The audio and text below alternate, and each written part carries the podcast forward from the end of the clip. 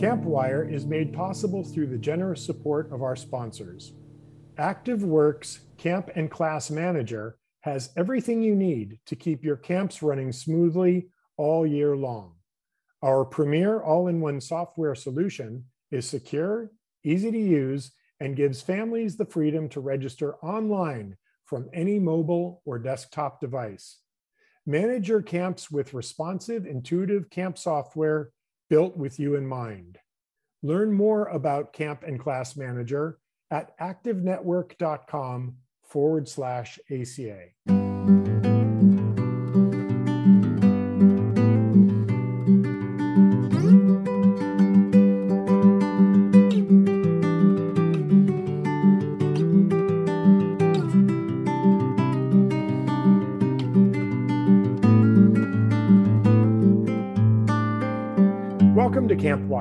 Thanks for joining us.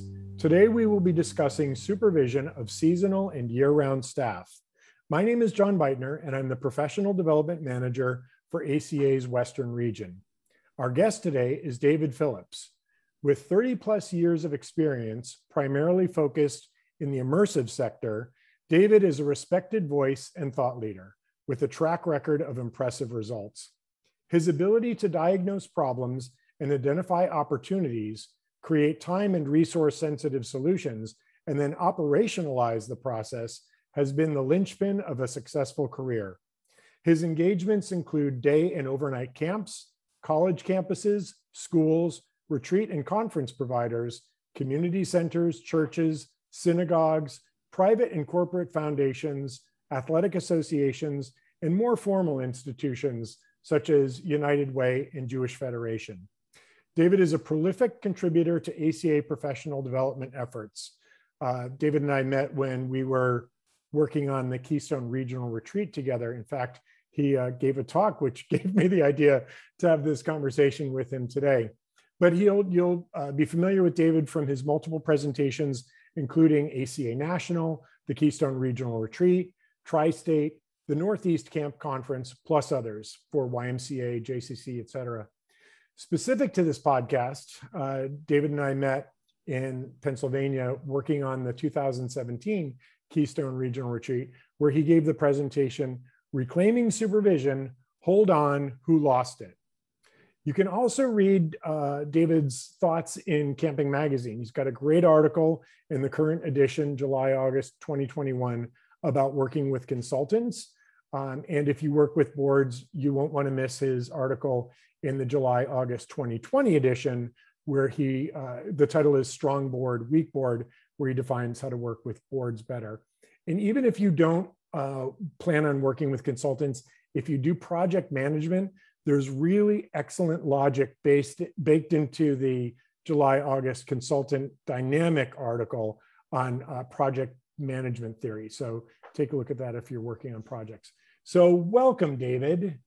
Tell hey, John. Little, tell us a little bit more about yourself and how you got connected with the camp industry.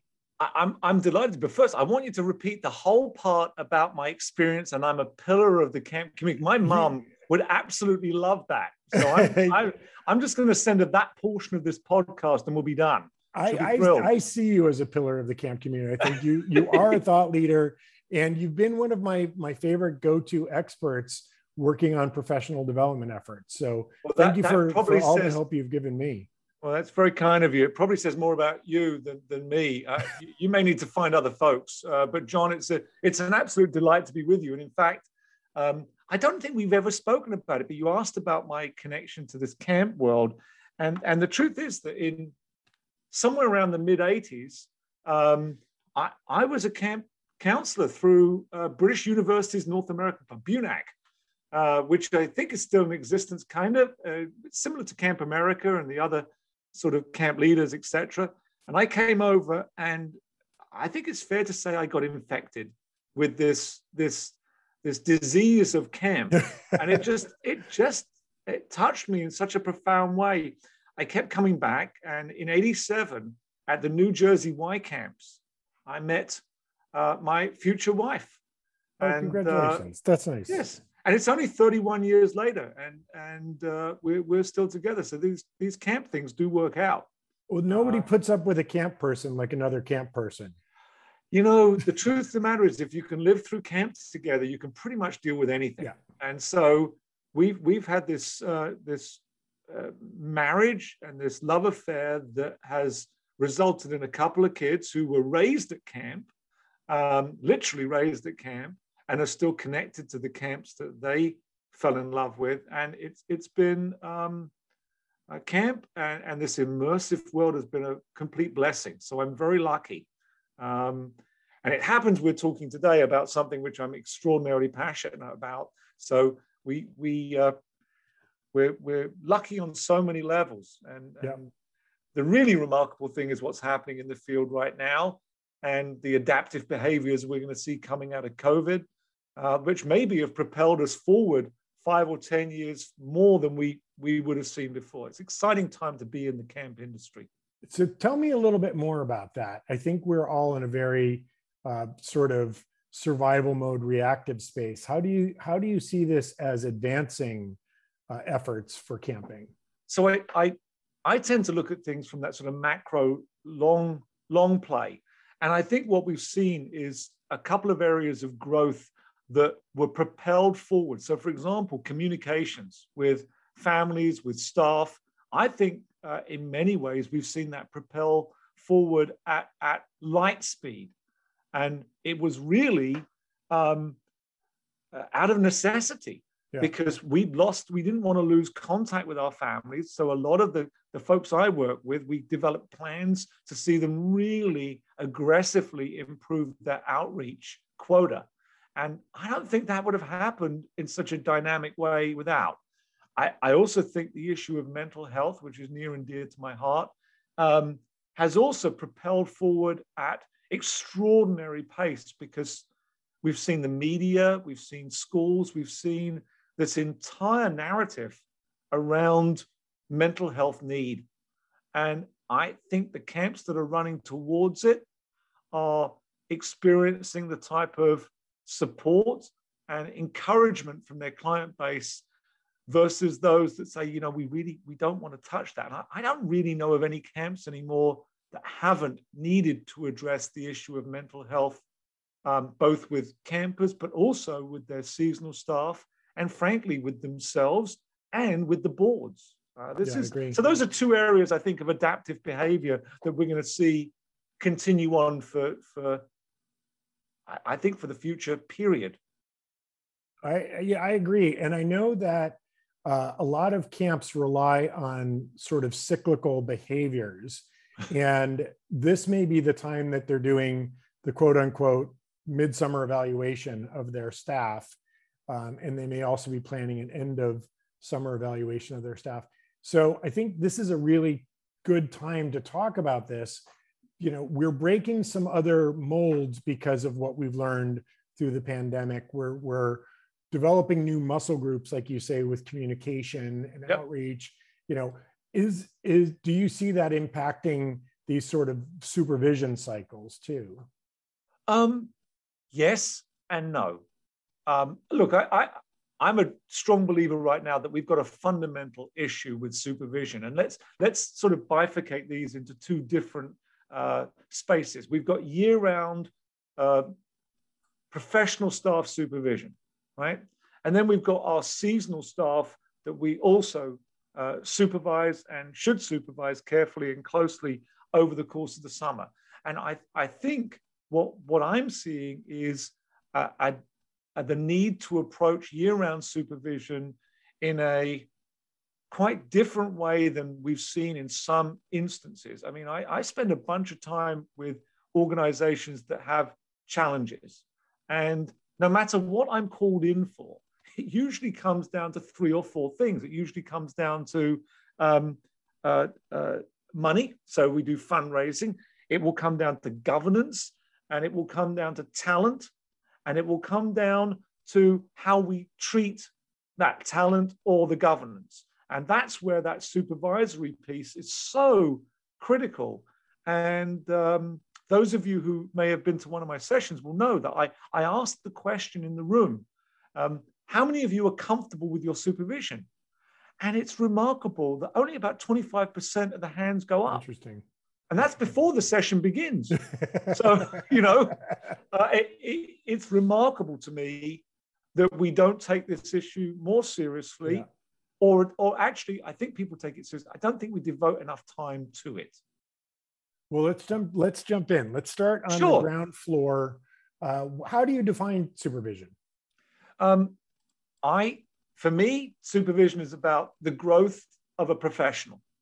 Um, and look, if you, if you go back many, many years, supervision was very clearly um, about professional development. In fact, if you go back to the origins of supervision, it was really about how we get the best out of a resource in order to get the best, you know, return on investment. Right. So while it wasn't task focused in its entirety, it was clearly based around the issue of what does the client need?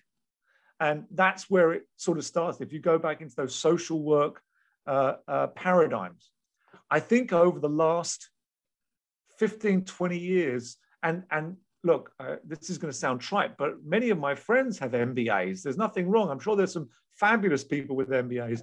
but the truth of the matter is, as we've seen the growth and the, the, the marketability of the MBA, we've seen supervision sort of shift to a more task focused paradigm. And I think what we've lost is that supervision to me is always about the growth of the yeah. professional in situ. That doesn't mean it also can't be about task. And so, what I try to see is that it's a hybrid of the two, and one can't exist without the other. And when they do, it's a vacuum that is uncomfortable for the supervisor, the supervisee, and ultimately the entities that meant to benefit from that relationship.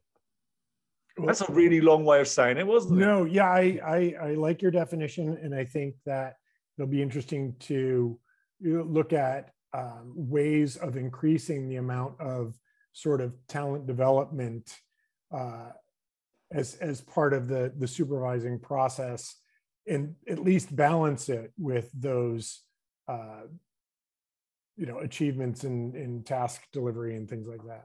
Yeah and and maybe in a very um, esoteric way i think of supervision as a sacred trust I, I don't i don't think there is anything more important in our work in our careers that touches uh, the importance of supervision because you really if you take it seriously you've really got the future career and livelihood of another human being in your hands. So to me, it, it's the most sacred trust in the work we do.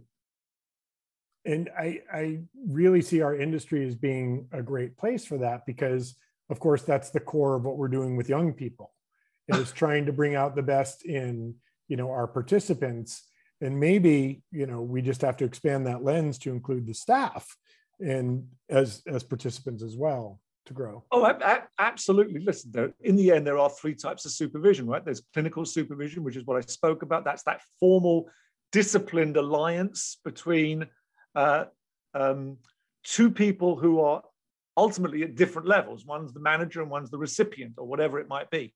You've got uh, managerial supervision, which is truly uh, task focused.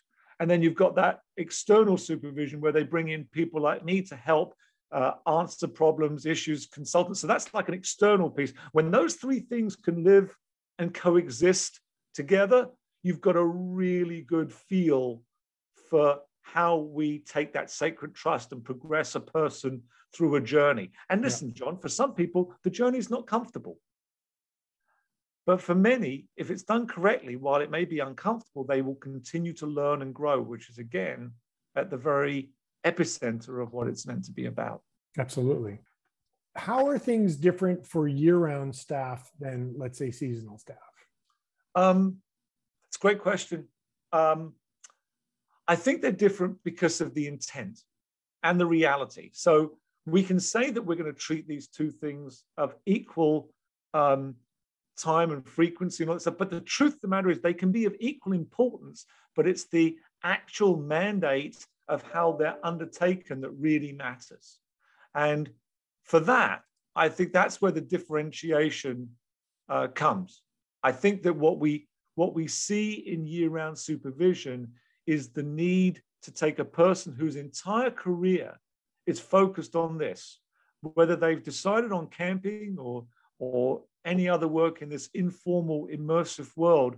Um, they've made that choice and they've made an informed choice and they are going down that road. A seasonal staff member, this people come to camp for lots of reasons. I discovered this a long time ago. I, I was under the impression people came to camp to really work with children in my naivety to work with children. and because, but I discovered they actually come to be with each other yeah. and they come to relive or recapture a piece of their life that either has always been present, has never been present, or they want to be present. So there's a difference in the intent. And I think that drives how we go about supervising people.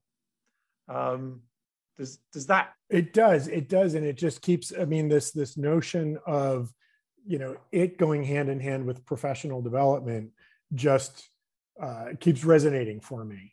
Right. Um, and I think I think um, really kind of wrapping our minds around uh, the shared moments of professional development with the task management and you know the development of that whole person uh, i think is probably the the right recipe absolutely and it is look it is a series of ingredients which maybe we can get at later but when i when i think of supervision it has to have some core ingredients right it has to have certain things that have to exist. So when you look at the bifurcation of seasonal versus year round, from a year round perspective, there has to be a mandate. You, you have to know who your supervisor is. And you'd be surprised the number of people who have a shared supervisor. And I, and I don't think that's realistic. You can have uh, a person who may be a task driven supervisor, but really you should have one supervisor. Yeah. And and again, when I sort of ask people, are they comfortable with their supervision? Many of them are sitting next to their supervisor. and, and when we get into the session a little bit, I say to them, look, all things being equal, how many of you are actually experiencing these core ingredients? And they don't know what to do. They don't know whether, and it, and, and, and sort of as a microcosm of supervision, which is meant to be transparent and it's meant to be engaging and, and building trust, they actually can't ask answer the question. Yeah.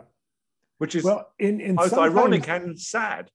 Not sometimes not only does that supervisor uh, help them develop as a as a worker, they also uh, you know sign off on ideas. Um, so Absolutely. with two supervisors, sometimes if mom doesn't say yes, you ask dad. Um, I think that Absolutely. that can be problematic. Well, it's problematic for the individual. I don't think it's the healthiest of situations, but sometimes I think what we do as senior managers or executives is make a decision which is comfortable versus good. And and anytime you know uh, you see someone who says, "Oh, I've got three different supervisors or two different supervisors," I sit there and I go, "I understand." That you may not have understood the consequences, but surely someone up the ladder said, you know what, this just isn't a good idea. Yeah. Um, and by the way, the HR folks, the human resource folks, they, they should be jumping up and down about that because it's a disaster. How do you get evaluated effectively in that scenario? Yeah, I think that you know, there's there's some some bargaining between the the multiple supervisors to come to consensus on absolutely. things versus you know this is this is how I feel. Yeah, so you got you got you got to have that mandate. You've got to have, I think, a focus that it's about the supervisee and not the supervisor. Interesting. It's a it's a little bit like you know um, when when someone is letting someone go and they say this is really difficult for me. It's not. it's really difficult for the person receiving the news. Um, so you know, focus I think is is is really important. And and the one underestimated piece I think of year-round supervision is the notion that it's a mutual uh, rules of engagement that are negotiated up front. It's the first thing I, I teach when I'm doing some of this supervisory stuff is before you go into a supervisory relationship, before you go into any relationship, if you think about it, we, we undertake contractual obligations. Before you get married, you sign a license. There are some obligations before you buy a car, whatever it might be. So supervision is no different. You should be sitting with your supervisor and saying, okay, these are the hot buttons that drive me crazy. What about you? And, and how often should we meet? And where should we meet? And should there be an agenda? Do I have to prepare for the meeting? Well, so those things I think are really critical to the success of the product down the road. I agree. I agree. And it's it's uh, it leads to the, the question, you know, what are some best practices? So it sounds like uh, location and timing and things like that. Describe, you know, ideal and best practices. What would you suggest to people? It's, it, it's funny. I, when I think of supervision, um, the best place to do supervision ideally would be a prison cell because your, your, your, cell phone probably doesn't work or you don't have one. There's really very little dis- distraction unless there's a solid riot or something going on. and you're, for the most part, left alone most of the time. And, and that is a great, for the most part, I don't think that's probably where many of your listeners are going to access, although who knows. Um, so, so I tend to think of um, negotiating those things out. And so for me, a best practice on supervision is um, sit equally. I don't like sitting behind a desk and supervising another person because it, it reinforces that which we already know, which is I have a, a different power differential than you right. are. You don't need that. Everyone knows it. So maybe yeah. come out from behind your desk and sit around a table or sit in two comfortable chairs. Don't don't go to a place where you're going to be disturbed. You know, I I, I see people doing supervision in Starbucks and stuff. Well, I'm sorry. Firstly, why would you spend all that money on a cup of coffee? That's you know, king's ransom for a latte or whatever. Um, but more importantly, you, you need to have the focus on the other person, whether you're the supervisor or the supervisee. That's your focus. Yeah. Um, I think best practices say that electronics are uh, an evil that needs to be addressed early. And you know that we actually used to have supervision before cell phones. no. Or it's true. uh, try to calm yourself, but it is in fact true. And it's okay to go crazy and silence your phone, or even better, tell one of your colleagues to answer your line and say, David and John are in a meeting right now. Um, they'll be free in this amount of time. If this is an emergency, please let me know. Yeah. And you know what? Life will continue. Yeah. Um, so I think these distractions are critically important to best practice.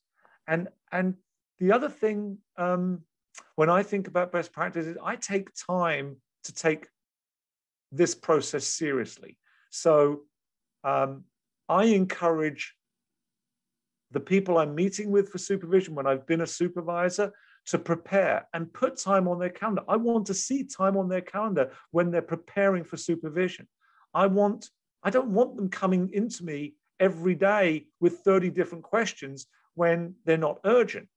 Put those together and triage what's important because you know what that's teaching you a management skill it's teaching yeah. you your own uh, process um, but i want to see them prepare for it and then i want us to afterwards have a debrief where um, they're sending me and this is how i do it. it doesn't mean it's the best practice it's a best practice within 24 hours i want to see an email that says here's what we discussed here's the action item here's when that's due by, and here's who's responsible for it. I don't need verbatim conversation, but that allows me now at the beginning of the next session to say, let's review our last action items.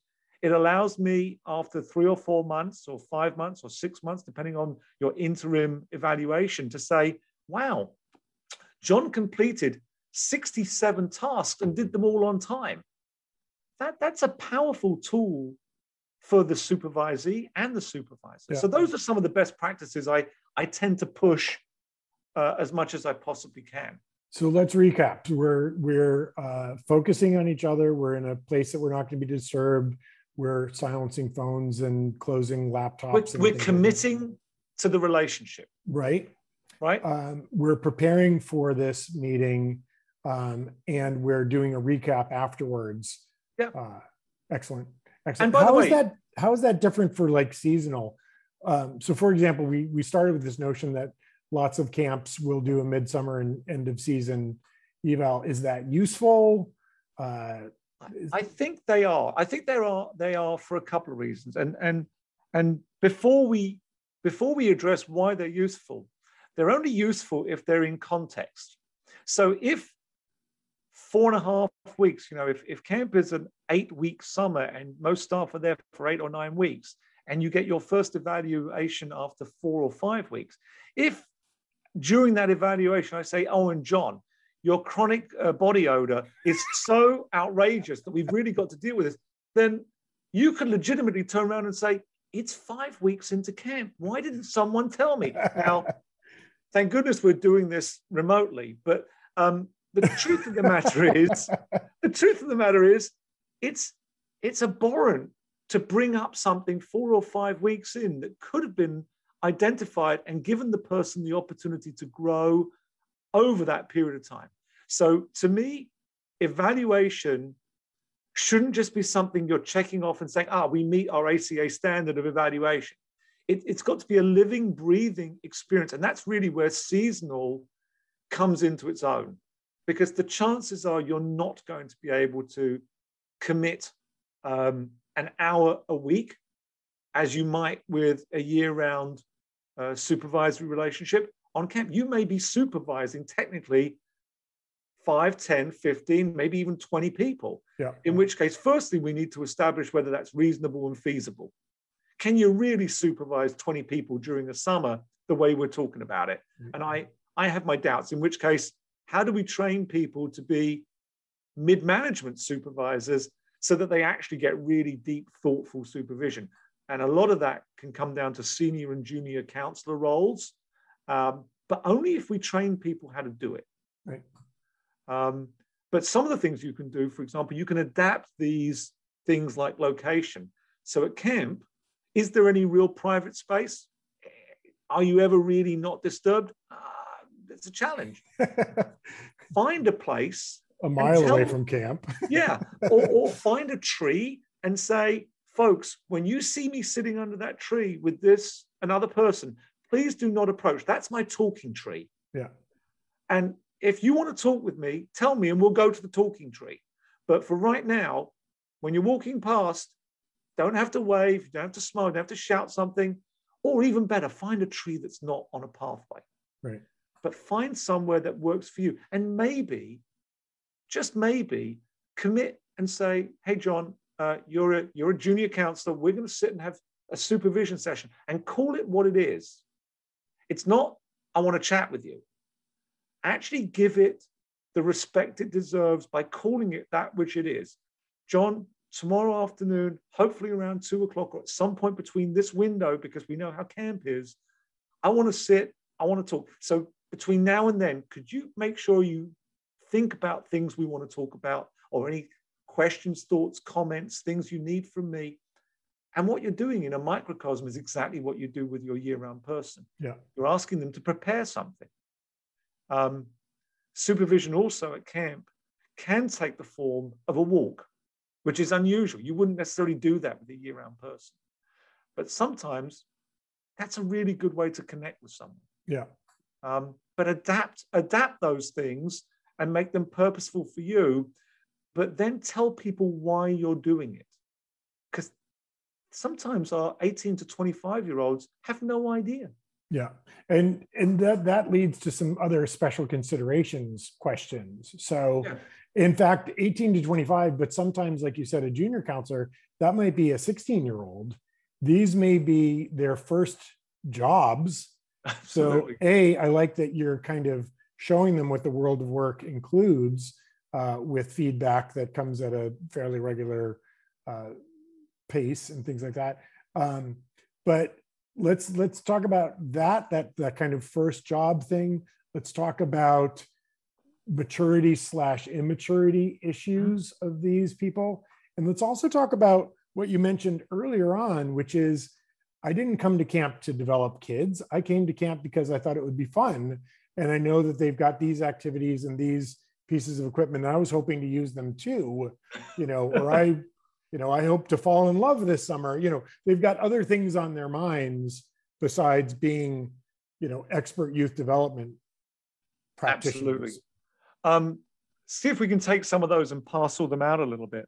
Um, orientation, that orientation period before the campers arrive, is an absolutely, I, I think it's probably one of the most critical periods uh, for the establishment of relationships around supervision and oversight that there are. And in fact, I would I would go as far to tell you what I tell any number of my clients, which is orientation does not make great counselors.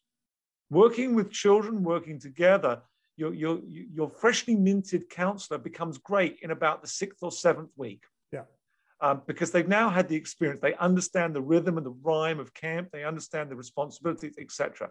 So, what is orientation for? To me, orientation is I, first and foremost identifying that the person is safe to be around other people's children and around your staff.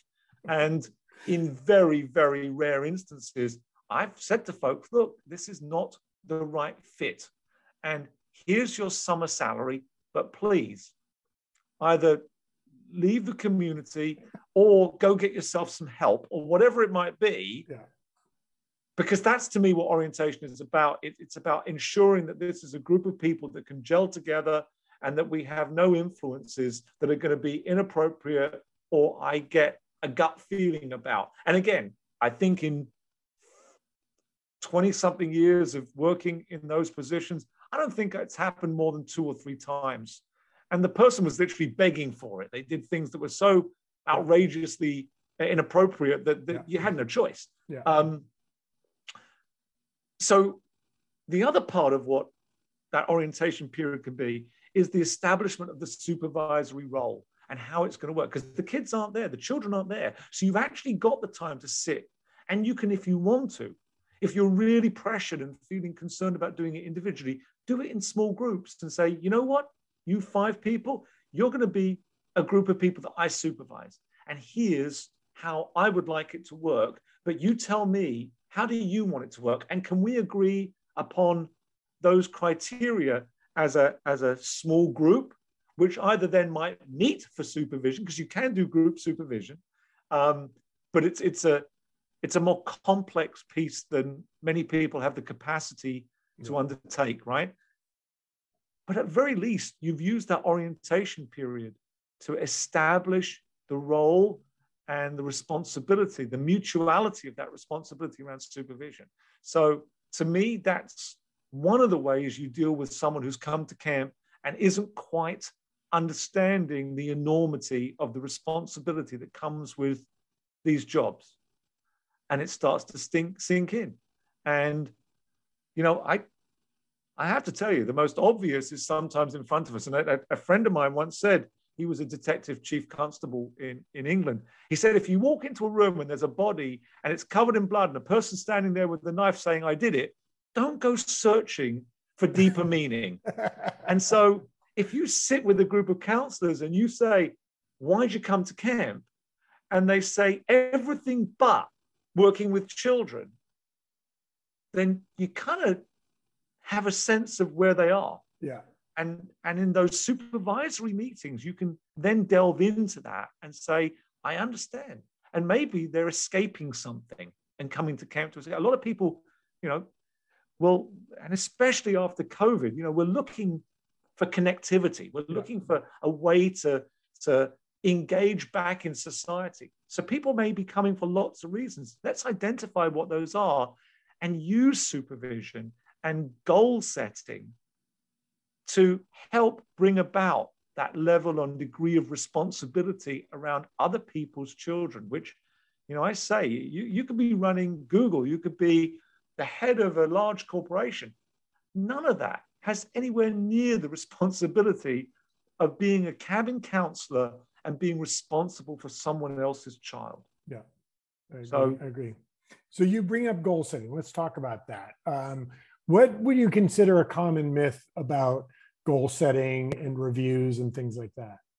Um, I think goal setting, one of the myths is it has to be complete and that we have to have tangible, reasonable, and feasible goals. I think the goals can be um, certainly, and I'm talking now for seasonal um, staff. I think they can be deeply personal.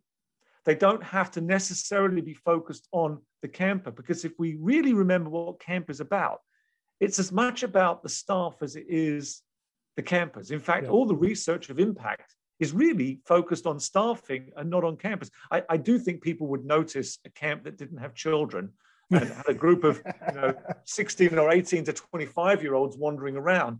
But at the same time, I I think there's a misnomer that the goals have to be program related or camp related. They can be about personal growth related. And I think those are some of the better goals.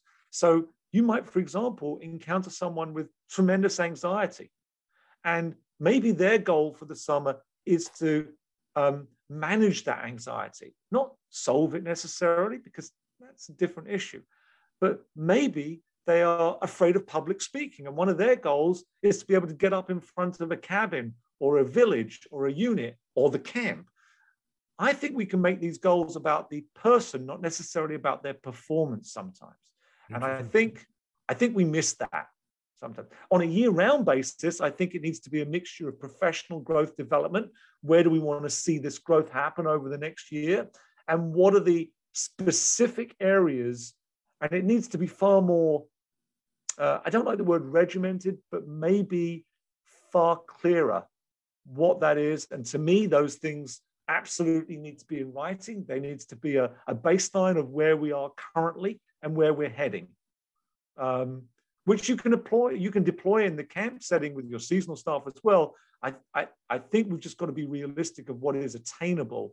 So if you ask what I think some of the myths are, it's that you can attain everything at camp. You, you just can't. You, know, you when you walk through the camp gates, you can still get your heart broken. You can still uh, be extraordinarily sad and extraordinarily happy you can still be devastated by world events. We need to be realistic, um, even more so now with the way we communicate and that news is instant. Yeah. About how we view goal setting. So tell me, what is the most important lesson you've learned as a supervisor or manager? Oh my goodness. Uh, I have um, made so many mistakes. so, so I, and I think I think um, if it's okay with you, I'd like to identify uh, and and sort of have a uh, a confessional with John. Sure, moment. sure. The, because the I, therapy. Lucy's therapy window is open. well, and, and and don't expect any money. Absolutely not. 5 I'm, cents, I'm, actually. I, you'll be lucky. you will be lucky. Um, so I've done some horrible, I'm trying to think, they're not horrible things, but they were just like rookie mistakes or naivety that I grew into. So I've done supervision in awful settings. You know, I remember taking a staff member to um, to a park and thinking this will be great. And a dog literally pooped in front of us. And I was like, how do you how do you account for that? And it was right. stupid because it was a dog park. I should have I should have known better. The first clue. Yeah, the first clue was dog park. Um, I've, I've been guilty, I think, of trying to mix therapy with supervision and trying to solve people's problems. And I have an inclination to help, right? I'm a social worker yeah. by training, yeah, yeah, so I gravitate towards that. But you've got to watch that you don't get too deep with problems versus um, focused on the fact that this is uh, a, a relationship derived from expectation of performance. And so I, I agree with you, but I feel like so many summer staff sometimes make their supervisors a parental figure. Um, I think that's while they're, you yeah. know, and f- for many of them, this might be one of their first times away from home for an extended period of time. Yep. Yeah. I, and so what I'm, I, I, to me, that's more about your, your year round folks. Yeah. Um, who are with you a year. The summer folks, look, for many of them, this is the first time an adult or a person has really sat down and paid attention to what they have to say. And so it's not surprising.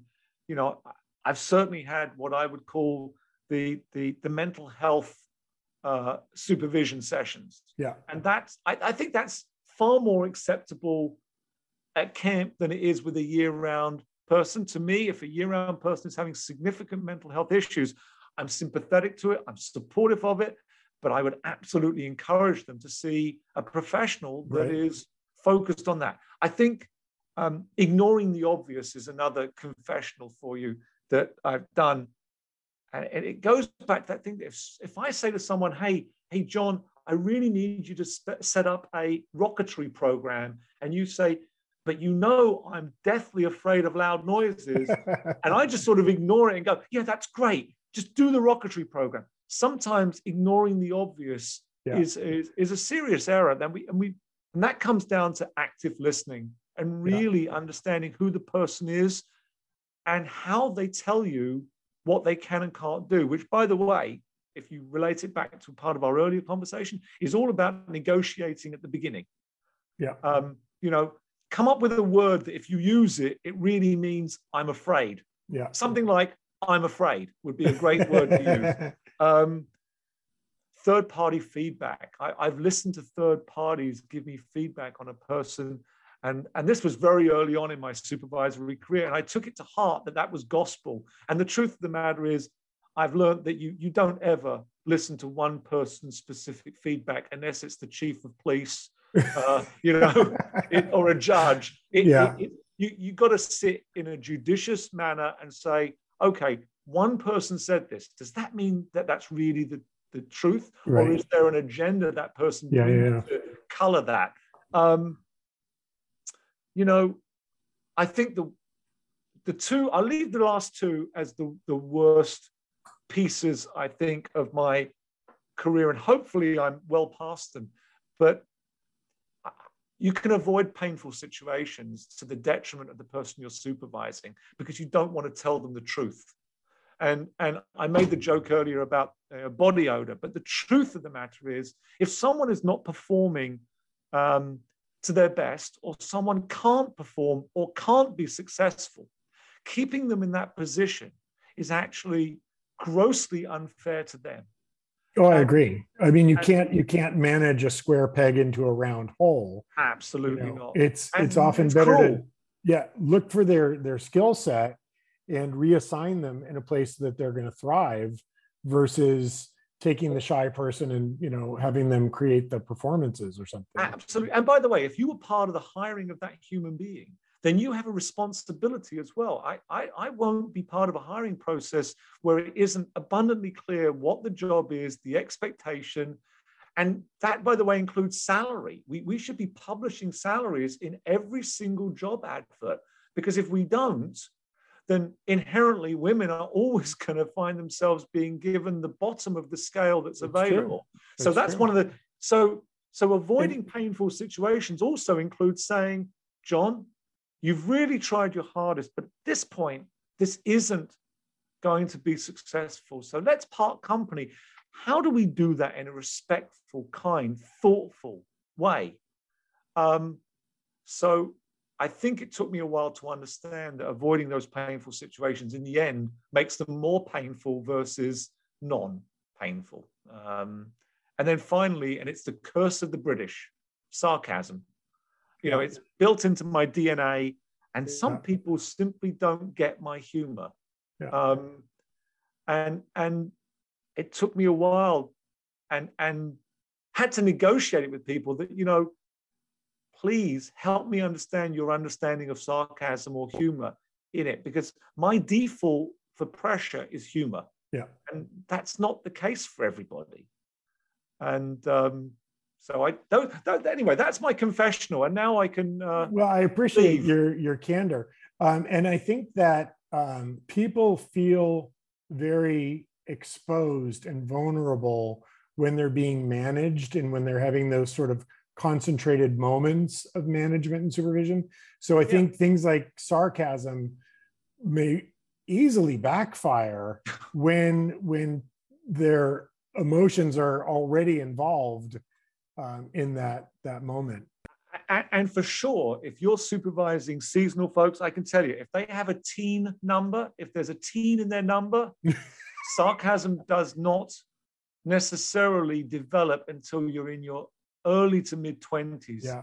And there are, look, my, my children were raised on sarcasm, it's in their DNA, so I wouldn't worry about them. But still, if their supervisor was sarcastic to them versus their father, it's a different, it's a different uh, well, and we're we're role modeling too. Yeah. So if we don't if we don't want to create a space for sort of teasing or you know awkward use of humor, I, I think you know being supportive and kind through all of these conversations absolutely. role models to those counselors the right way to talk to their charges their I, I, am amazed at the number of um, uh, consulting gigs i take where when i when i talk to the staff and i do 360 evaluations or whatever it might be they talk to me and they say that their supervisor screams and shouts. I'm i i always felt i was at my most focused and probably I'm not going to say scary, but but certainly um, getting the gaining the attention of folks when I'm talking quietly. Absolutely. Um, there is no place for screaming and shouting. No. Um, period. Yeah. The end. Yeah. Um, and that that distresses me that yeah. people would still resort to that, and it's still so common. Well, and it reflect it refers back to that mental health stuff you were talking about. Yeah. If they're not learning ways to release the pressure of the you know steam pot without it exploding, uh, they need to to kind of work that out. Um, so let's let's talk about young people more because that's our workforce. Yeah. Um, you know, how what what recommendations do you have for working with underperforming staff or let's say you were part of the interview and you selected this person and you were going to supervise them and they made commitments that once the season has begun suddenly they feel differently about the commitments that they made. So they agreed to do parts of the job that they now are saying they're uncomfortable doing or uh, oh my my parents just told me that you know i need to take this trip with them and it's the two weeks of the middle of your summer you know, and things like that. Let's talk about underperforming and change of commitment.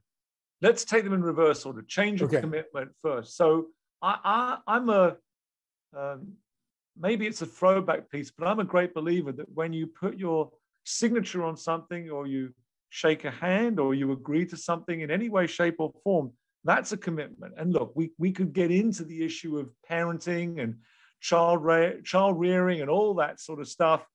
But the fact of the matter is, I think it's incumbent upon us to be those role models. So, for example, during the contracting period, um, having a contract that is 19 pages long and you'd need an electron microscope to read fully is just not smart when we're dealing yeah. with people who we know have attention span that is increasingly short right. over time. So I think we've got to be realistic and say, what does it look like when we're enrolling or contracting with a person to do something that we know has been problematic in the past at camp? And I think it's incumbent upon us to change our system to accommodate that, meaning that let's get the contract down to three pages at most, and let's have Zoom interviews because we're now all too familiar with Zoom and say, let me just remind you of what you're signing versus here's your contract in the mail. I I would I, I encourage places to actually have that conversation and say, I don't want you to sign this. In fact, don't sign it unless we are on a Zoom call together. Because I want to make sure we're reviewing that contract together and we really understand. Now, that doesn't stop what happens at camp. But at the very least, we've got the ability to say, here's a teachable moment at camp. Because, yes, when a parent turns around and says, oh, by the way, I'm taking John out of camp for two weeks, and you say, well, hold on, we asked up front. We were clear and specific. And again, I think age is an issue here. If they're over 18, then the parent has no expectation of talking to a senior staff member or the camp director. Right. In fact, legally, you could argue that you shouldn't talk to the parent. The employee is an employee, right? And and there's an expectation. Um, so there's a couple of ways of handling that. You can say, okay, you're going to do that. We understand. Um, we do not agree. I think transparency and honesty is really important. And you're not there to be a friend. You're there to be uh, a camp professional. And sometimes that means telling the honest truth. John, we are absolutely very clearly disappointed with this choice, which we think is a poor choice and goes against the commitment you made at the beginning of the summer. And here's the consequence. Now, it's easy for me to say that in a year where people are struggling to get staff. But that's the art of camp directing is when when do you bite the bullet to set an example that isn't being done just for the sake of it it's because it's the right thing to do. Yeah. and i think that as long as you are transparent and honest with the person and explain why this is not fair or appropriate that's one thing. If they are uncomfortable because you're asking them to do something which they thought they could do right or they didn't qualify for. So, for example, we've all had ropes course people that freeze or suddenly say, I, I, just can't do that. Or a lifeguard who comes for training and doesn't pass. I think it's incumbent upon us to say, you know what? Did you do your best? And if you did, let's recycle you into something where you can be successful because yeah. that's what we want to teach at camp. Um, underperformance is different than non performance. Um, and I think at all costs, we need to be honest and upfront with those young people and treat them with the courtesy of telling them why you're being upfront. Yeah. John, I want you to know about this issue in the dining hall that we've repeatedly tried to address because I'm hoping that we can have a conversation about why this is important and not just the issue, but why and how we're sitting down now and when you're a leader at camp and you're supervising staff, how will you do this? Yeah. Um, so I, I think these are all role modeling, teachable moments. They only become a crisis when it's a time sensitive or dangerous issue. Other than that, I encourage supervisors to take the time to explain. And if they can't explain at that moment, say to them, Hey, John, I need you to do this this way right now. I can't explain it but we will speak later and I will explain it. And then keep a note. I mean, one of the, the easiest things I encourage supervisors to do is keep a little notepad in your pocket. And when you say you're going to do something, do it. Yeah. If I say I'm going to, John, I'll catch up with you later, then that should be something I write down and I catch up with you. So that's some of that nuanced stuff. Um, and remind me, what was the first part? the well, second was, part. That, you you did all of those. I hit so it? Thank you. Yes, you me. did. You hit it right out of the park. Um, I'm just patting myself on the back. Good, good. There you go. Um, do you have a do you, when when when you're thinking your big thoughts? Do you have a favorite quote about supervision? Is, um, there, is there a writer that you that inspires you? You know, there's there's a number of most of them are sort of un, unattributed because only because I can't remember who said them. Right. But um, one of my one of my favorites is, for want of a better term, get rid of the BS up front. Yeah. And just just be. That was Confucius, wasn't it? That was definitely Confucius. I, I, I, I think that's what Confucius used to say quite commonly. Uh, but just be yourself. Don't, you know, I can't remember what the quote was exactly, but it's essentially around be yourself, then you don't have to pretend. And, and you don't have to have airs and graces. If you're a senior camp professional, I, I like to think that long gone are the days where we carried walkie talkies and clipboards and had camp director written on our backs. If people don't know that you have the power, you shouldn't really have to display. Interesting. Yeah. Interesting. So I, I'm, you know, I, I my favorite role at camp was the camp photographer, frankly. Uh, yeah. As the executive director, hardly any of the children at camp knew that I was the exec. I didn't need to have them know. I was the camp photographer. Right. And it That's gave me sneaky, amazing access as well. I was well, going to say a sneaky way to see everything. Absolutely everything. There's yeah. also, by the way, in, in supervision, um, as we as we talk about sort of uh, quotes, there's there's uh, the wonderful supervisory process called the Scooby Doo method, which is where you just go back in time and you say, you know what? I wasn't comfortable with the way that worked out. You take your mask off and you say, I want to do it again. I really wasn't happy with the way our last interaction went, John. Yeah. Uh, and I, I wanted to take responsibility for that. But here's what I want to do I want to go back in time and you do the whole blah, blah, blah, blah, blah, blah, blah, yeah. and you, you redo it. There's nothing wrong with that. That's great. It's, it's actually, I actually think that's a, a great role modeling thing to do. And I think it's a very strong message to our uh, professionals, whether they're seasonal or year round, that we, we make mistakes. Yeah. We can fix them. Excellent, excellent. Do you have any uh, resources that you like to share with camps? I think you should hire a rugged uh, English speaking counts uh, consultant. Uh, that's to, what to, uh, to charm are, them all into. Yeah, yeah, yeah. There are actually, John, there are so many resources out there. But what's remarkable to me is how few people take the time to learn about supervision. And if you go into many industries, um, whether it's the hospitality industry, the healthcare industry, these people become supervisors, and no one ever says, "Oh, by the way, um, can we teach you how to be a good supervisor?" So, the primary resource for me is the person themselves, and they have to be willing to go out and go on YouTube and and or, or Google great supervision. There are so many resources yeah. out there that do this. But what I find is that we promote people without asking the question, and we promote them blindly without taking the time to ensure they actually understand the, the enormity, that, that piece I spoke about at the very beginning, the enormity and the trust that goes with that role. Um, and I think that's that's what I sort of it leans gravitate in, towards. Yeah, and it leans into what you were uh, initially saying about um, it's all professional development. It's absolutely all to bring out absolutely. the best in people. Um, absolutely.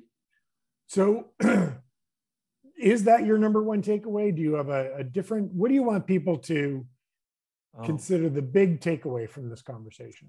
The big takeaway is that um, you are absolutely mandated to get your own supervision in order. Yeah. And you cannot be a good supervisor, or you can't put your hand on your heart and be transparent and be vulnerable, which is what a supervisor has to be, if your own supervision, for want of a better term, sucks. Mm-hmm. Well, so whether you're the executive director and you're you have a board that doesn't evaluate or supervise you, get that in order. Um, if you're uh, the CFO, the COO, the camp director, and your supervision sucks, Get that in order. How can you sit with the people you supervise when in the back of your head, the gnawing pain is, I'm doing so much better for this person than being done for me? It's yeah. not healthy and it's not right. And supervision is a two way street. Yeah.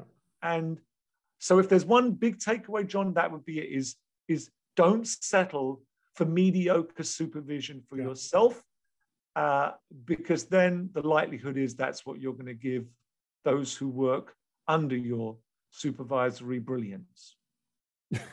At least I hope. We hope. We hope. This has been uh, great fun to speak with you. It always is great fun to speak with you, David. Um, how can listeners connect with you? Um, send cash. That's always. Uh, in, cash, a gold bullion or unmarked trade bills are fine. but write your phone number on a dollar bill and send yeah. it to this address. Yeah, you know what? If how many people listen? God, please tell me there's like three million, it's millions of people. um, and you'll have good karma if you do that, by the way. Uh, no, they can connect with me uh, at my uh, email address, which is david at immersive first, I M M E R S I V E, the number one, S T dot com. or they can uh, go to my website, immersivefirst.com, and on that front page, there's a button that says free chat. And it basically, you, you hit that and you can make a time to call and talk to me. And John, you know this because it's really true, and I'm proud to say it.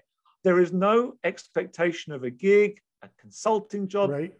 I do this, I try to give 35% of my time to help and it's an absolute treat to speak to my colleagues and generate new friends. So that's really, and they can also, I'm assuming, email you and you'll send them to a better consultant. So, well, it, it is always a treat to speak with you. And I have been the beneficiary of your uh, very generous uh, you know, thoughts uh, through, through our professional development efforts that we've worked on together.